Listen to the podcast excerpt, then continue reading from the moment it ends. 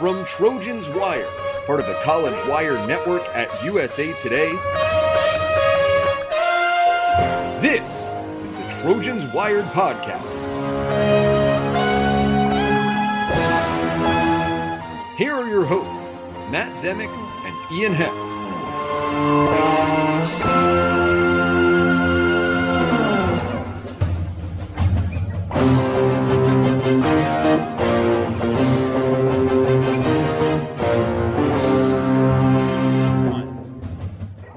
Welcome to the latest episode of Trojans Wire, the in house production of the website Trojans Wire, part of the College Wire Network. You can listen to this podcast on Google, Spotify, Apple, and the other places where you like to get your podcasts. I'm Matt Zemek. I'm along with my producer, Ian Hest. And uh, we need to follow up on Caleb Williams. And, you know, Ian and I had a little discussion last week, right when the news broke. But let's now step back and absorb the Caleb Williams news and get an outside perspective from one of our favorite guests. He's back with us, Jack Follman. Uh, you can follow him at Jack F O L L M A N, part of the great team at Sports Pac 12, uh, covering the Pac 12 with you know great depth and breadth and detail. The guys do a great job over there, and Jack Follman's one of our favorites over there at Sports Pac 12. So Jack's here to help us make sense of Caleb Williams, also Pac 12 recruiting, USC recruiting, and just a, an early sense of the off season in and throughout Pac 12 football. Jack Follman, welcome back. Welcome back to the Trojans Wired podcast. Yeah, thank you. All right. So Caleb Williams, I mean, we'll, we'll get into some details, but just, you know, what's your immediate reaction in terms of how this changes the game for USC uh, within the context of the Pac 12?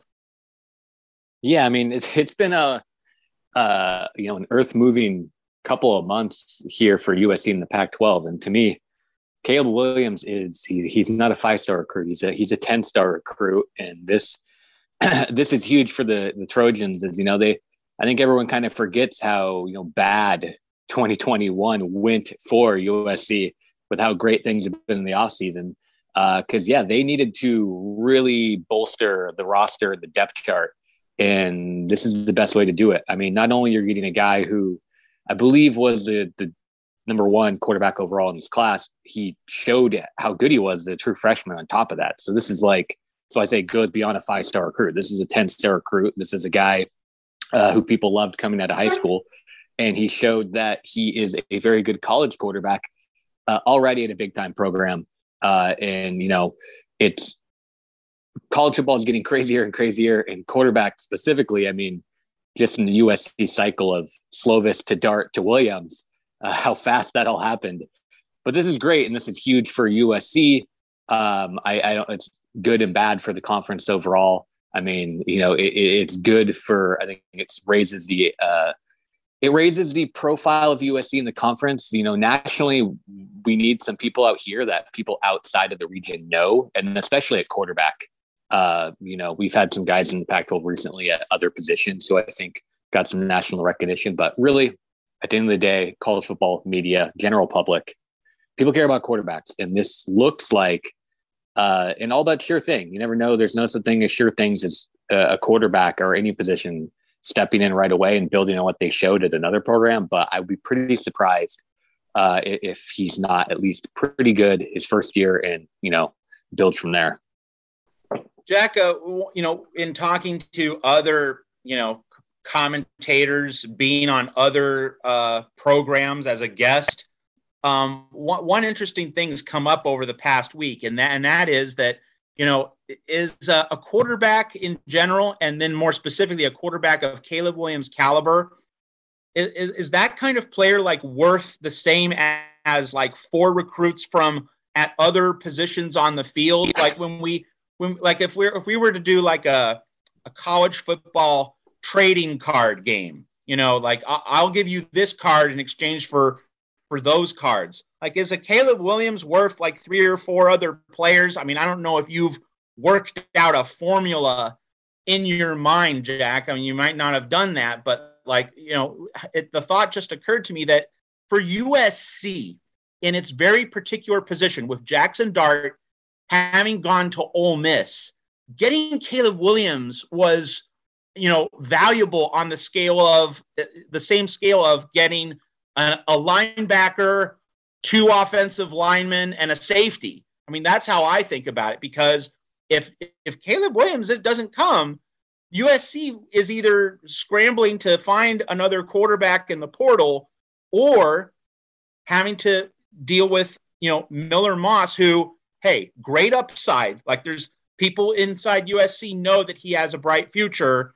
They know that, that there's a lot of talent there, but he's not going to be ready for 2022. It's certainly not to the extent that uh, he would enable USC's offense to rock and roll. Whereas Caleb Williams, hey, he already has the familiarity with the Lincoln Riley offense. So, uh, you know, it just strikes me, Jack, that getting Caleb Williams, it's kind of what you said when he's a 10 star recruit, not a five star, that getting Caleb Williams is like getting four or five high profile recruits at the other non quarterback positions. What, what, what's your sense of Caleb Williams' value within that kind of construct?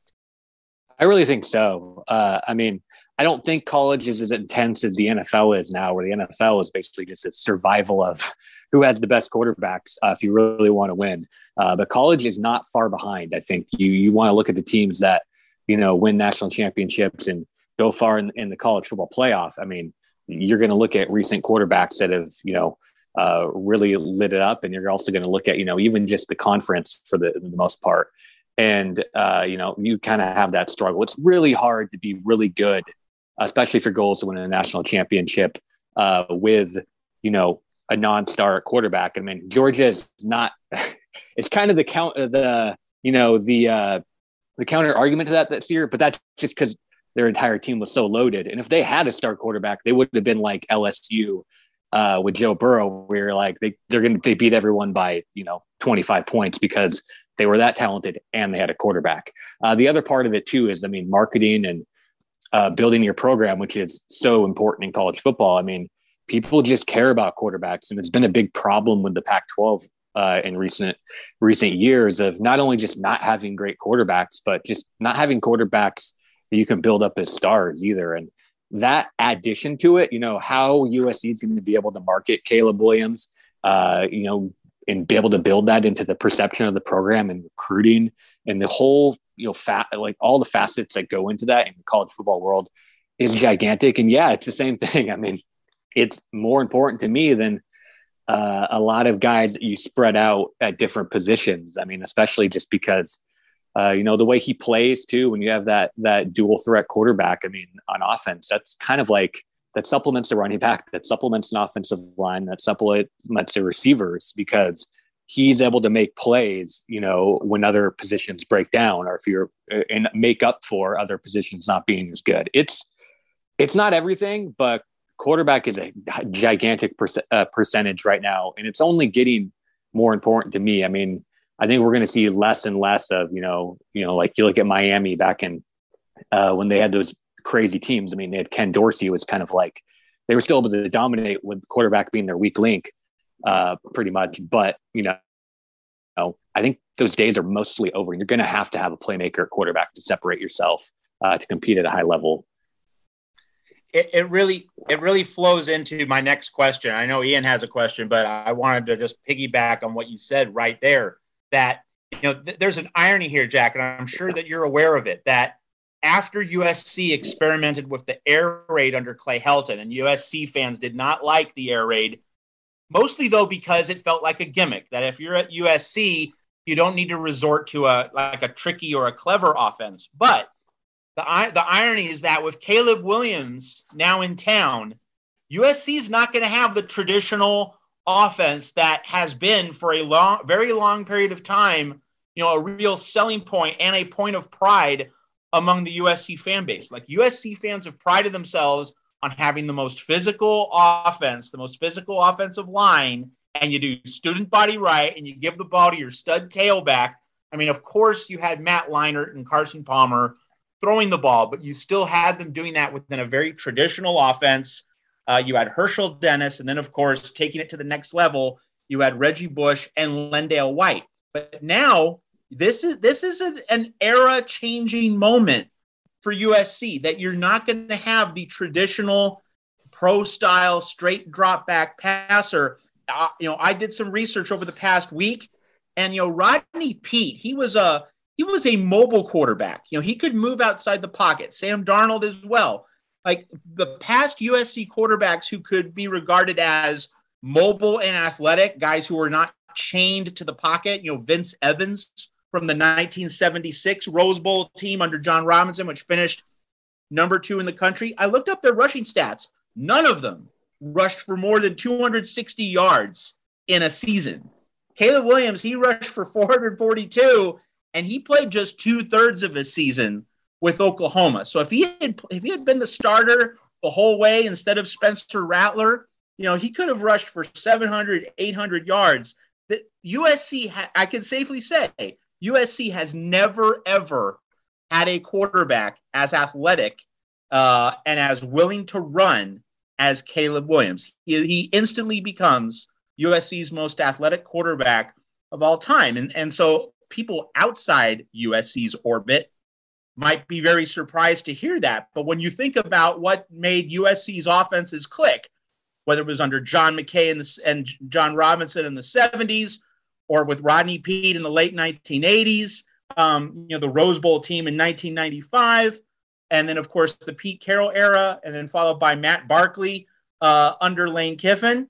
You know, they've, they've all been drop back passers. They've all been fairly conventional, traditional quarterbacks, some more mobile than others, but none of them, none of them like Caleb Williams. So, how, how just how much of an era changing moment do you think this is? Not just for USC, but in terms of you know how the game is played and approached, and also recruited in the Pac-12 conference. Yeah, I, I think it's a, uh, the times are changing uh, for everyone, and I think I mean that old model because I was part of the camp too. I'm like when USC adopted the air raid of like you're the one program on the West Coast that can recruit, you know, the best offensive linemen and running backs out west every year. Why are you running, you know, the scheme that Washington State runs because they have to, you know, kind of fool people because they're never going to have the personnel. But I, I think this move done the right way. I think Clay Helton and company just did the air raid in the wrong way and too much air raid. I think this is going to be a great move for them. And I mean, it is what it is. I mean, you look at Alabama, uh, you know, who at, you know, for much of their history, uh, was the most, uh, you know, get run for yardage in a cloud of dust as anyone else in the country. And they adjusted and they run more of a, an offense like this with quarterbacks like this. Uh, you know, you look at Ohio State, same thing. Uh, that old model just doesn't work that well anymore. And I, I've, I watch teams, you know, that still kind of stick to that a little bit. Like you watch a Wisconsin or I think Notre Dame's a little bit more open, but they just they've never seemed to execute a more advanced offense, and they're really easy to defend. And it's just the nature of the game now. So I think you have to change. I think this is the right move for them, and this is the perfect kind of quarterback to do it. Uh, I mean, especially because not only with the air raid, I, I, mean, I just think it's really hard to succeed in modern college football with a non-mobile quarterback too. It, it it's not that easy. Uh, if you, you can't have a guy who can improvise or uh, you know, keep people from, you know, getting too much pressure on you without making them pay. And then the other part of it too is I don't think with the demographic change and national recruiting, I don't know if USC can recruit the way, you know, they used to and dominate the lines. I mean, you look at the, the databases for, you know, who the top offensive line recruits are uh, in the country. There's not very many out West. Uh, and you're competing with, you know, keeping every other program, every other blue blood away from those guys now too. Same with running backs. I mean, it's not going to be like the old days where, you know, USC can go pick their, you know, favorite three to five offensive linemen out west every year and a running back uh, and just develop enough till you have a bunch of great guys on the line. That those days are over. You're going to have to probably lean on your quarterback more and lean on your scheme, uh, especially given now. And especially until USC can probably possibly start recruiting more nationally at a position like that. Then they, you might be able to be more elite on the offensive line. Jack, I, am listening to you talk, and, and I kind of have like a two parter for you. Is what can we learn from Kyler Murray and his uh, situation with Lincoln Riley? And second, does that make the West Co- the, the West Coast offense basically dead and done for? Yeah, I mean, I assume uh, uh, it's always interesting when you get these coaches who switch programs. Uh, are they going to go? How how exact are they going to be uh, with what they were before? And I mean, I think so crazy with college football now. I mean, you look at Lincoln Riley, and he is literally bringing the quarterback he basically had from his past school. So that's going to stay the same. And you go back to you know Kyler, and you see someone who. I, I mean, it, it really seems like they're going to try to follow a similar thing. I, I know Caleb Williams to me, uh, is, almost like a, a, deluxe car wash version of uh, Kyler, which is kind of crazy to think and say.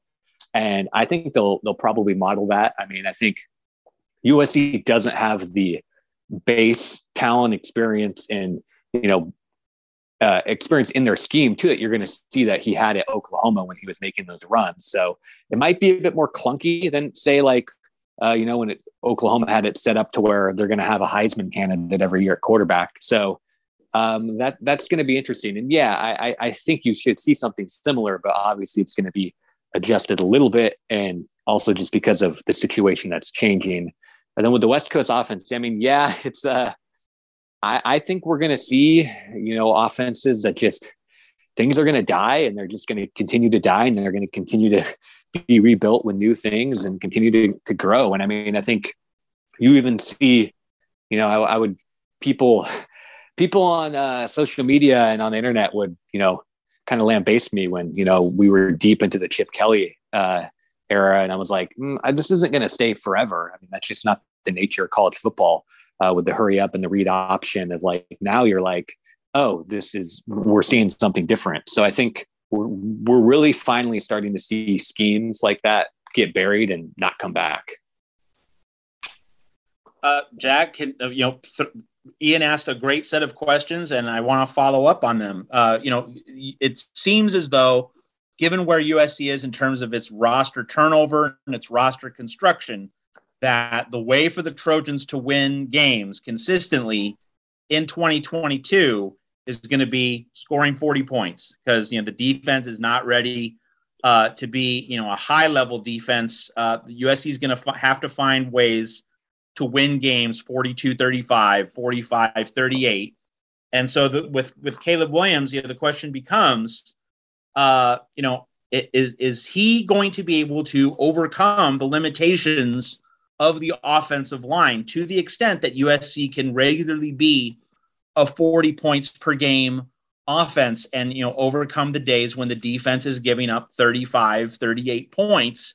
And and and you know within that construct what do you think it's going to take for Caleb Williams and Lincoln Riley uh, you know to find the workarounds with their offensive line in 2022 you know before they recruit at a higher level uh, in future seasons what do you think the workaround needs to be to make sure that Caleb Williams is able to max out the USC offense this upcoming season. Yeah, I definitely agree that yeah, they're going to have to outscore people, you know, uh, quietly, you know, a few years ago, those USC teams had, I think, a lot more talent and experience proven than they, they do now. So Riley and Williams have a lot ahead of them to like, you know, prove and, you know, I, I don't think it's going to be as easy as some people might think from the periphery. I would say maybe 75% of the time, I think they can I'm pretty confident they can outscore people, and especially in the Pac-12. But the Pac-12 is really interesting. Uh, if it is what it is last year, where it was like it seemed to be dominated by these teams that were really limited. The best teams were limited at quarterback. They could run the ball. They had good running backs, and their defense could, you know, keep the score low. So if that repeats this year, which I have no idea if that's what's going to happen, is having Caleb Williams is having, I think USC has talent at wide receiver. Um, you know, their talent is pretty comparable with the top of the Pac 12. I think that's also because the Pac 12 is, is really low on talent.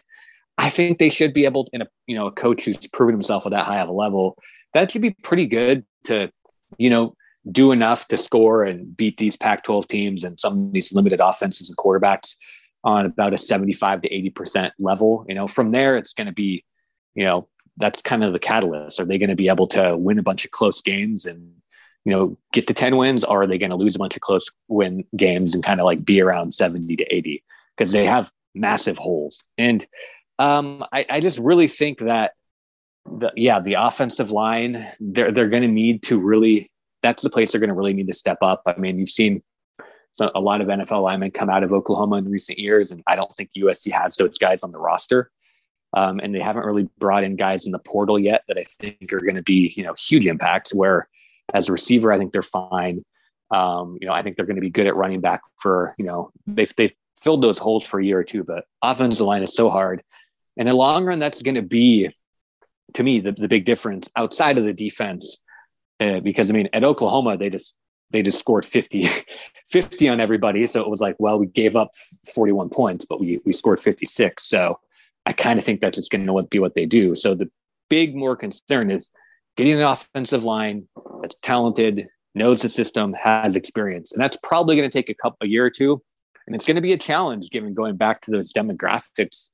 I feel like out west where you're just not producing those five star, high four star, elite offensive line prospects the way you know the region used to. So that's to me, getting the offensive line down is going to be huge uh, you know, let's let's focus on recruiting now. Um, you know, a little bit more exclusively, moving past Caleb Williams. Um, you know, Lincoln Riley has a number of assistants with Texas ties. Do you think that if you were to pick one non-California state where USC really needs to make its bones uh, in recruiting, uh, would, would Texas obviously stand out as the number one state, or kind of flowing from your analysis, is it more just about you know not dominating one particular state or region so much as being able to take from the various corners of the country? How so how much centrality do you assign to the state of texas in terms of offensive line recruiting and recruiting overall for usc yeah i i kind of agree i think what you kind of you kind of uh, touched on there is yeah texas i think if you had to make me pick a state outside of california uh, that's going to be important. Yeah, I would definitely say Texas, but yeah, I think you're going to have to mirror what uh, you know Ohio State and Georgia uh, are, are, doing right now, and you know other schools like that, like Clemson, where they're going anywhere and everywhere. And we saw a little bit of this during the Pete Carroll years when things are really rolling, where you know USC would go to Florida or New Jersey or somewhere, and you know uh, take the best player out of that state. Um, and that, I think that's going to be only more intense because it's just not sustainable to stay in your region, especially when it's going to be impossible to keep guys from not going to Notre Dame or Ohio State or Georgia from your region. Yeah, I think they just got to. Everything's changed, and now I think, especially when you're a program with US like USC's, you know, pedigree, you just got to look at the entire map of the US and be like, where's this guy? Is he interested? Uh, who is he the best guy we can get? Let let's get him, and you know, try to lean on. You'll obviously be able to lean on the California uh, and Texas to a, an extent too, because you know Texas is also closer. It's easier to get a guy to, you know, commit to uprooting his life and coming to uh, LA than it is, you know, a guy necessarily from like you know Georgia uh, or, or New Jersey or somewhere like that. But yeah, I think right now it's just really like it's open season. It's an open map, and go find the best guy no matter where he is. Jack, how important was keeping Donte Williams? Uh, I, I, it's a good question. I mean, it, it was quite a quite a you know an interesting thing watching him there. I and I, I he seems like you get a lot of these guys in college football where it's like everything is an equation to me with the position coaches. It's like how good a recruiter he is. Is he measured against how good is it of a you know X's and O's guy, development guy is he, and how do those come together? I mean, I don't think it was like the biggest thing, but I mean, he's a guy who everyone talks about, you know, killing it in the recruiting game and especially in the region.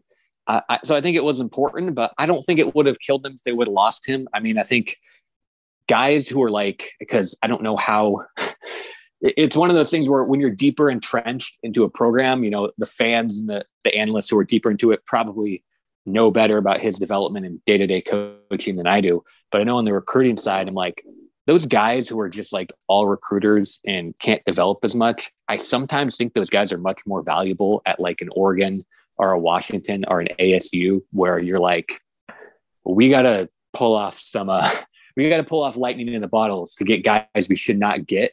Where USC, I'm kind of like, as long as things are fine, you can recruit well there. And it's almost going to be become more about like, can you actually get the guys to play and can you develop them? Because you know we're going to be able to recruit guys as long as we're winning. Uh, we're going to be able to recruit. So I don't know. I don't. It was kind of like a neutral to me with him. So Jack, uh, as we wind down the show, a couple items left. One is you know let's, let's, we've talked a bit about USC recruiting. What's your overview of Pac-12 recruiting? Uh, you know, we have Dan Lanning now at Oregon. We have Kalen DeBoer at, at Washington. Uh, and then, of course, we have a Pac 12 South dynamic in which, you know, Chip Kelly and Herm Edwards have been retained, um, you know, to the surprise of many. Uh, so lots of different angles from which we can get at recruiting throughout the Pac 12 conference. What are your main storylines or takeaways from recruiting in the conference as a whole? Not great. Uh, I mean, unfortunately, to me, the big part of it is the number one story I think with Pac 12 recruiting continues to not be any specific school other than maybe USC right now, but the fact that you know outside of the the conference, the rate, uh, you know, the rating of the area, the region just continues to get worse. Uh, and I think the the amount of elite prospects coming out of the area continues to lower at the same time, which is just deadly. But we want to start going to programs, I mean, to me, uh, you know, Oregon's definitely a big one to follow because they're a big player in the recruiting game, and they definitely took a hit. You know, when they lost Cristobal, especially so late in the process, and they rebounded well. I don't think they were rebounded, you know, exceptionally. And they bring in Tosh Lupoi, who you know is regarded as one of the greatest Pac-12 recruiters of all time. Uh, but he's going to be a defensive coordinator, and you know, is he still at that mindset where he is the guy he used to be?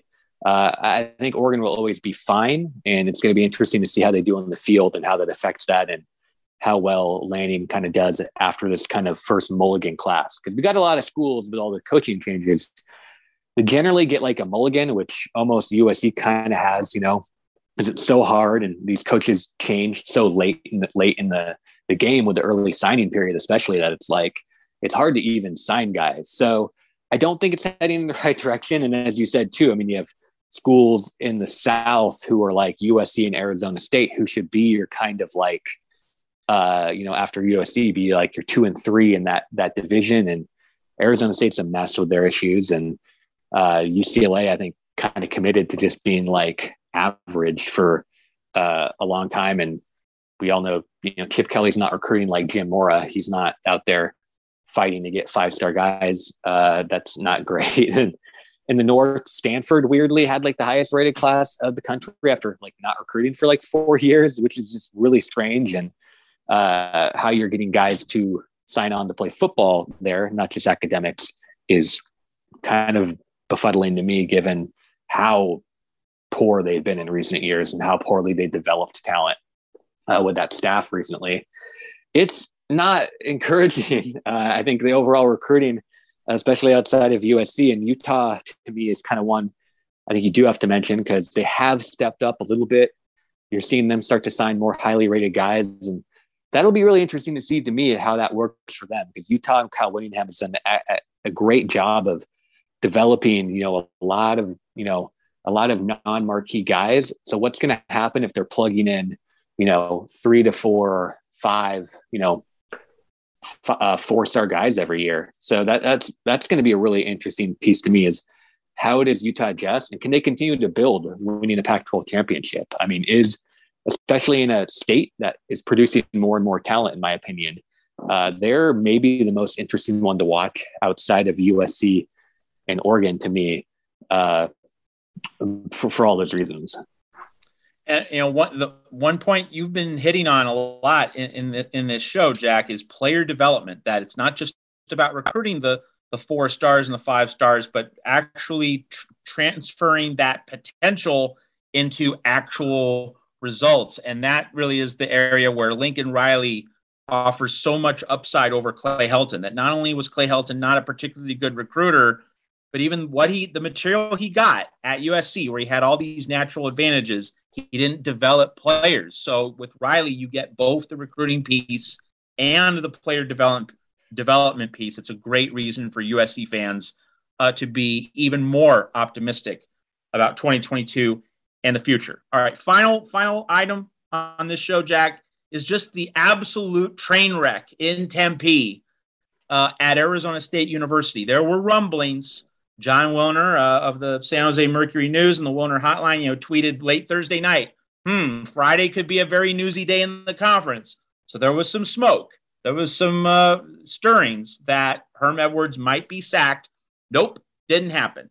And so we just have to wonder what is Michael Crow, the president of Arizona State University, thinking by not firing Ray Anderson and Herm Edwards? And just to be clear for everyone, Ray Ray Anderson is friends with Herm Edwards, so when he hired him, they were joined at the hip. Like if one person fails, both fail.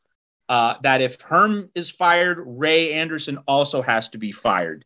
Uh, so, what do you think? The it, it, First off, do you think Michael Crow is playing a long game here? Like he's just trying to wait out the NCAA and then maybe make a decision? You know, is he trying to just play this on the back end? Or, you know, because like that seems to be the only reason why you wouldn't fire Herm and Ray now. You know, do you think that's Michael Crow's play? Or given that he stood by them this long, why do you think Michael Crow is not yeah. that move? Yeah, I, I think well, one thing to always factor into these, you know, these coaching changes or not changes is things have gotten so expensive with the coaching changes that you're like, these programs might not have enough money to even make this change, you know, because uh, not only when you get rid of the guy, there's uh, there there's always issues with that, and then you have to hire someone, and then that's going to cost a ton of money, and then you start to think of who are we going to hire? Because a lot of these schools that you know, fire their coach, they're like, great, we fired our coach, and they they hire someone underwhelming.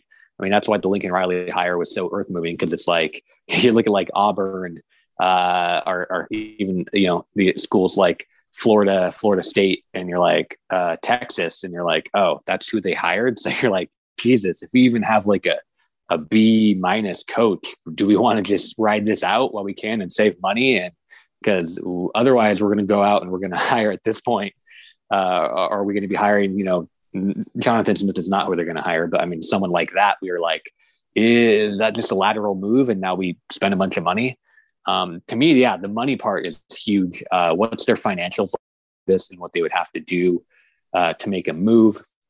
And I, I, would say, yeah, also trying to write it out. It seems like this whole process, when everything broke immediately, I think everyone, me included, was like, okay, this is over. Arizona State's going to have to hire someone new, do damage control uh, and move on. And I think now they're kind of also just trying to play this like let it blow over game because you know the news cycle moves so fast, things happen so fast that I think they kind of keep banking on people being like, "Oh, we forgot," because you do forget. I forget sometimes about the ASC thing, and uh, they're like, "Well, each time it pops up, it gets less and less intense." And they're like, "You know, if we write it out for three more months, will anyone care?" Uh, that, that's kind of their hope. We'll save money. No one will care. And then, you know, we'll have more time to plan a better transition. I think that's kind of a big in the overall world. That's the way things are kind of moving. And I wouldn't be surprised if that's what ASU is doing as well. Uh, you know, maybe they also, yeah, maybe they put their feelers out too. And they're like, well, here's how much it's going to cost to do that. And here's how much it's going to cost to hire the equivalent of like worse than Steve Sarkisian. And they're like, uh, let's just hope that this blows over all right, just to close it out, just a yes or no. This is a prediction. Will Jayden Daniels transfer out of Arizona State before the season begins? Uh, no. All right. Jack Follman, you can follow him on Twitter, Jack F O L L M A N, part of the great team at Sports Pac 12. Jack, we always love having you on the show. Thanks for coming back to the Trojans Wire podcast. Love it. Thank you, guys. Welcome back to Trojans Wired. In this segment, we're focusing on basketball. It was a very eventful week for USC. Not uh, the best results that the Trojans were hoping for, but certainly uh, progress in terms of overall performance. So, performance and results didn't point in the same direction, but there's reason for this team to be encouraged. And the main reason for that encouragement is that we finally got a, a more well-rounded team performance and more specifically bench players role players getting into the act getting into the effort we haven't seen a lot of this during the season we've seen occasional uh, performances by by maybe one guy uh, in one game, uh, one role player supporting Boogie Ellis and Isaiah Mobley. But against Arizona, it was truly more of a team effort. Ethan Anderson with eight points, playing turnover free basketball and contributing something significant at the offensive end of the floor. Isaiah White, who was such a factor in the NCAA tournament last year for USC. You know, remember, he came up with some big games, especially against Oregon. Uh, he delivered nine points, hitting three three pointers. And that's something USC really needs in addition to bench play. USC needs a three point shooter. Isaiah White provided that, but he got only eight minutes from Andy Enfield. And it's going to be interesting to see how Enfield manages Isaiah White's minutes uh, in the weeks ahead. But a very encouraging sign to see Isaiah White come out of the shadows. He's been struggling this season, uh, providing nine points off the bench. If USC gets eight turnover, eight points and like 20 turnover free minutes from Ethan Anderson, and it can get 10, 12 points from Isaiah White off the bench with some degree of regularity. Maybe Isaiah White's not always scoring 10 or 12. Maybe some nights he's scoring seven or eight, but he's hitting a couple timely three point baskets.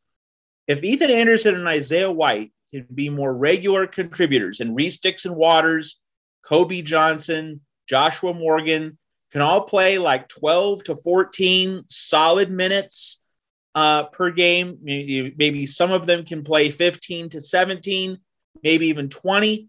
If USC can get that consistently, uh, you know that set of numbers, uh, those bench numbers in terms of minutes, points, timely three pointers, uh, low turnover basketball from the ball handlers who are asked to help out uh, Boogie Ellis. If USC can get more of what it got uh, against Arizona and carry that forward on a regular basis over the next several weeks, this is a good team. This is a second weekend NCAA tournament team. This is a team that, while certainly not a Final Four favorite, uh, can certainly do damage on that first weekend. And and you know, if you were to say to any USC basketball fan, Ian Hess, right now, this team's going to get to the Sweet 16, they would all take it and they would all view it as an extremely successful year coming on the heels of the Evan Mobley year. So to lose a generational talent such as Evan Mobley and then get to the Sweet 16, I mean, if that scenario comes to pass, it's a great year. If USC wins one NCAA tournament game, loses in the round of 32, that's still pretty solid as a follow up uh, to the Elite Eight run. That would indicate a certain degree of staying power in college basketball. And of course, you have a highly rated recruiting class coming in for the 2022 2023 season. So USC didn't beat Arizona, fell short, give up a late 10 0 run. You know, the, just one of 15 from the field in the past seven minutes. And yes, we know that this team just is fatally flawed in terms of lacking that knockdown shooter, uh, the kind of player that Tahj Eaddy was. You know, we all remember Evan Mobley, and yes, he was a superstar. And yes, he's the biggest thing that USC is missing this year if you compare the Trojans to 2021. But Tahj Eaddy should not be overlooked. Hit the big game winner against UCLA in Pauley Pavilion was there to hit the big perimeter shot. That's exactly what USC was missing against Arizona. But nevertheless, because, precisely because of those losses from the 2021 roster carrying over to this season, uh, to see USC take Arizona to the limit in Tucson, it's a very encouraging performance. Yes, yeah, I, want, I didn't I get the win, but lots of reasons to be optimistic. I wanted to ask you about that because as I was watching it, I I liked the ball movement, right? Like they had 18 assists on 24 made baskets. That's a very nice sign. Um, but but the shooting does make you wonder, make make you question, right? Like I'm not sold yet because the shooting just isn't there. So if you can extend the floor on USC, you can wind up being extremely successful against them. So that was my first question. I have a follow up for you, but that's on the other side of the ball. So let, let's start there. Yeah, well, you know, Boogie Ellis and Drew Peterson were a combined four of 25 from the field. Now with Boogie, you know, he got he got his head knocked. He, his head got hit in a inadvertent collision. It was not a malicious play. It was just a loose ball scramble uh, got his head hit with D- uh, Dalen Terry of the of Arizona early in the game. So the idea that he was was not going to be on his game uh, ever since that early incident, you know, that made sense. So like, this is not a certainly not a, a game to be critical of uh, Boogie Ellis, like you know, because you know you get you suffer an early game whack to the head. Yeah, you just might not be right. So Drew Peterson going one for thirteen, that's really the performance that held USC back. And with Peterson, you know, a couple things. One, he, he's a good clutch free throw shooter. He's one of USC's better late game free throw shooters. He helped put the Cal game to bed. Uh, he hit some big free throws late in the in the win over Arizona State as well. So he needs to find a way to get to the foul line. And USC generally needs to. I mean, it's not a great free throw shooting team, but when you're going one for 15 in the final seven minutes, you need some guys who will get to the foul line. And l- let's be honest, USC has struggles at the line, but if you're hitting one free throw, that's better than an empty trip, right? And in a in a really close game, better to split a pair of foul shots than get nothing at all and toss up another missed three pointer. USC was seven of 30 from the three point line. And this is a team with size, it's a team with length. This is a team which should be working out and wearing out uh, the mid range and the paint in terms of where its shots come from. I mean, Chavez Goodwin, he's the master of the eight, nine foot uh, jump hook shot.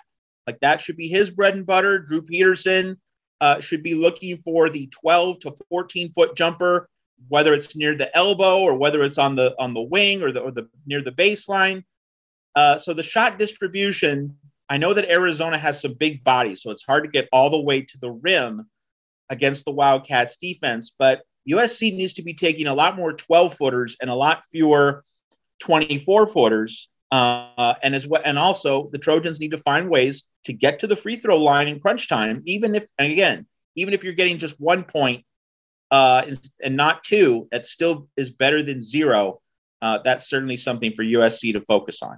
How big of a concern for you is the the scoring difficulties at times that they're not able to have these like outscoring games? You look at the top teams in the nation, Gonzaga, Purdue, even Arizona as well, and Alabama. Like they are they are high volume, high scoring teams, and USC hasn't seemed at times to be like that this year.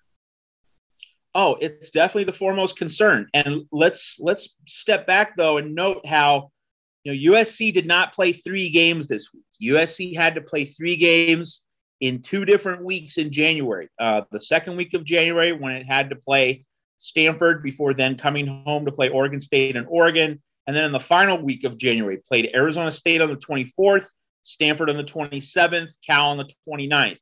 And USC's defense was not very good in those two three game weeks. But when USC has had a normal schedule, you know, just the Thursday game followed by Saturday, no early week game due to a COVID makeup, this team's defense has been excellent. You know, that two game week in the middle of January against Colorado and Utah, played great defense both games and, and swept that mountain road trip, which was really a problem for USC the previous few years.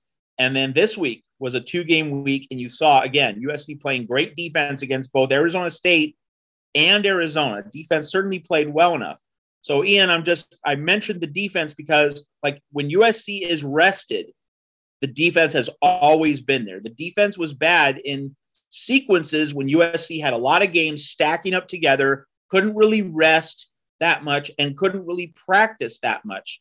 But under normal scheduling circumstances, and we're back into a normal schedule here, um, you're going to get the great defense. So that leaves the offense as the obvious flaw.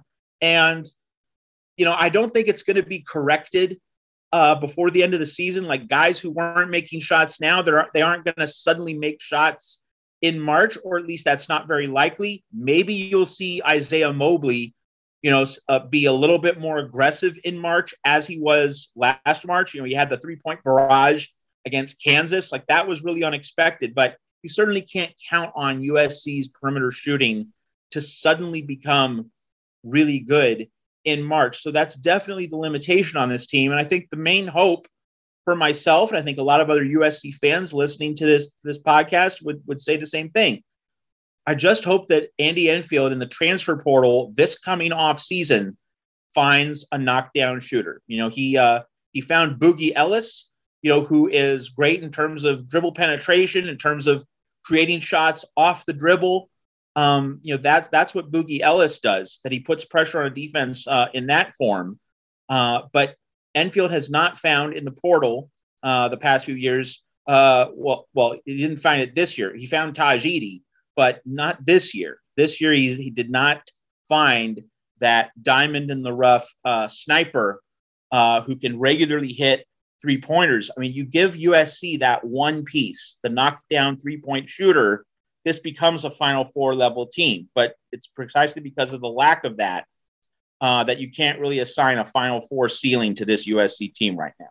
Well, I wanted to ask the, on the other side of the ball because you had mentioned the defense, and and I was impressed by it. But you had mentioned sequences and and the run that happened, and and the run happened primarily. Be, I don't know if it was a soft whistle, if it was an unfair whistle, but there were just like a lot of ticky tack fouls that they were giving up. And eh, it does, is there any cause for concern that USC's defense they are so aggressive in in how they get after the, that Gator mentality? I, I won't use the word, but um, is there any concern that you have in in how uh, aggressively extended they possibly get? Uh, you know, it's certainly been a concern with Chavez Goodwin for much of the season and certainly for much of January. So it's kind of ironic, Ian, that that there were those whistles late, but Goodwin, for the first time in what feels like several games, was not in foul trouble. He's been he's been limited by that a lot, uh, but not this past week. So yeah, I mean USC d- relies on being extremely tough, extremely physical uh, on defense, and you know if this is this is a natural, organic and pretty persistent thing for lots of programs that when you get into March and you get an unfamiliar an unfamiliar uh, officiating crew, you have to immediately adjust to the whistle. That, that if the whistle is tight, you, you need to adjust to how that's going. Uh, you need to recognize what they're calling, you know, the touch foul, the specific kind of play, like maybe a, a hand check uh, or, you know, bodying someone in the low post, you know, maybe rooting them out on a rebound whatever it might be, you have to be sensitive to that. And the thing with USC is this is a veteran team. You know, the, most of the guys here are, are you know, were through the uh, went through the Elite Eight run. Drew Peterson, Ethan Anderson, Isaiah Mobley, Chavez Goodwin. So these guys were around for that run a year ago. There's no, uh, you know, freshman star who's who's new to the party. This is by and large a veteran crew. Uh, so the players just they should be savvy enough to realize what's going on. You can note the bad calls. Of course, you know you're not likely to get the favorable calls when you go into McKale Center uh, in Tucson as the visiting team, but veteran team, you need to know how the, the game is being called. So you have a you have a you have a big game this coming weekend at uh, or uh, at home against UCLA. Is that a, is that like a litmus test game? Well, I think uh, Arizona was already a litmus test, and Pete, I think after seeing UCLA stumble against Arizona State, people would say that Arizona is now even more clearly the best team in the Pac-12 uh, over UCLA. Something that you know that's a real change from a week ago since UCLA beat Arizona by 16 points. So the the baton definitely switched hands uh, in terms of uh, Arizona taking the mantle from UCLA as the best in the Pac-12. But that having been said what I think what this test is for USC is can you close down a good team? Because USC still is lacking a single high end win on the resume. So this is the home game against UCLA.